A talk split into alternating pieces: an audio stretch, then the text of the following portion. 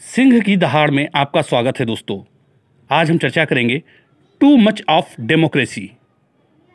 Democracy यानी एक ऐसा शब्द जिस पर हर लोकतांत्रिक देश का नागरिक गर्व की अनुभूति करता है।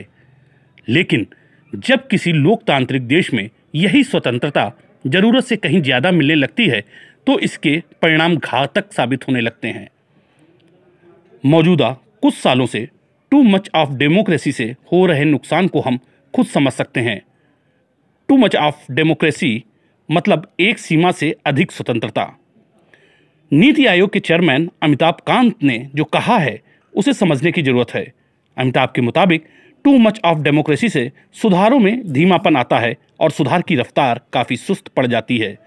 ये धीमी रफ्तार किसी भी विकासशील देश के लिए कतई शुभ संकेत नहीं होती।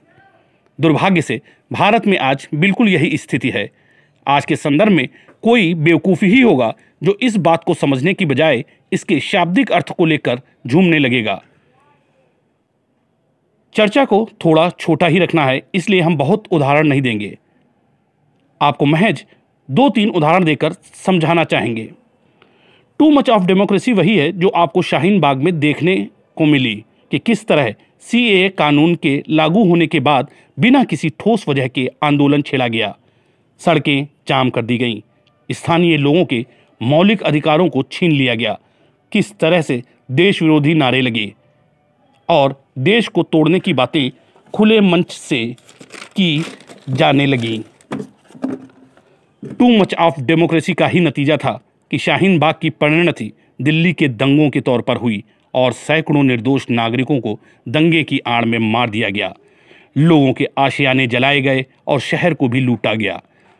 टू मच ऑफ़ डेमोक्रेसी का नंगा रूप जेएनयू में टुकड़े गैंग के नारों में देख सकते हैं। तो एक धर्म विशेष के धर्म गुरुओं की तकरीर में, जहाँ प्रधानमंत्री और गृह मंत्री की खुलेआम गालियाँ तो दी ही जाती हैं, और हत्या की बात में भी संकोच नहीं करते। टू मच ऑफ़ डेमोक्रेसी, जो सभी धर्मों के धार्मिक स्थल के ऊपर बंधे लाउड स्पीकरों में है। कि सुप्रीम कोर्ट के आदेश के बावजूद वो उतारे नहीं जा सकते। टू मच ऑफ़ डेमोक्रेसी वही होती है जहाँ आंदोलन के नाम पर संसद में पास किए गए बिल का न सिर्फ़ विरोध होता है, बल्कि शहर बंधक बना लिए जाते हैं।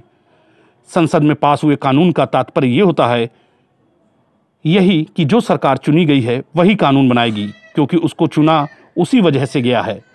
टू मच ऑफ़ डेमोक्रेसी का गंदा रूप आप मौजूदा किसान आंदोलन में भी देख सकते हैं। शुरुआत में किसानों द्वारा किया गया ये आंदोलन कैसे देखते ही देखते अराजक तत्वों ने हाईजैक कर लिया। किसानों के इसी आंदोलन में किसानों की मांगे तो पीछे छूट गईं खालिस्तान की मांग के नारे लगने लगे। इंदिरा, तुझे मार दिया, मोदी तू क्या चीज़ है? ऐसे नारे भी हवा में गूंजने लगे। भिंडरवाले की तस्वीर लहराई गई तो भारत को तोड़ने की बातें करने वाले शर्जील इमाम और उमर खालिद की रिहाई की मांगें उठने लगीं।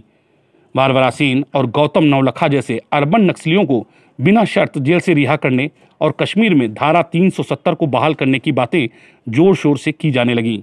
टू मच ऑफ़ डेमोक्रेसी में वो लोग जिन्हें सत्ता जनता ने नहीं दी है, वो अपने मन के कानून बनवाना और हटवाना चाहते हैं और इसी जीत के चलते सारे संवैधानिक मूल्यों की बलि चढ़ाते हुए सत्ता के बाहर होकर भी सत्ता पर नियंत्रण चाहते हैं। लोकतंत्र में आंदोलन का बहुत महत्व होता है और सरकार को भी जनता के हितों को ही सर्वोपरि रखना चाहिए और उसकी जायज़ मांगों के सामने झुकना पड़े तो एक बार नहीं, दसियों बार झुकने के लिए तैयार रहना चाहिए।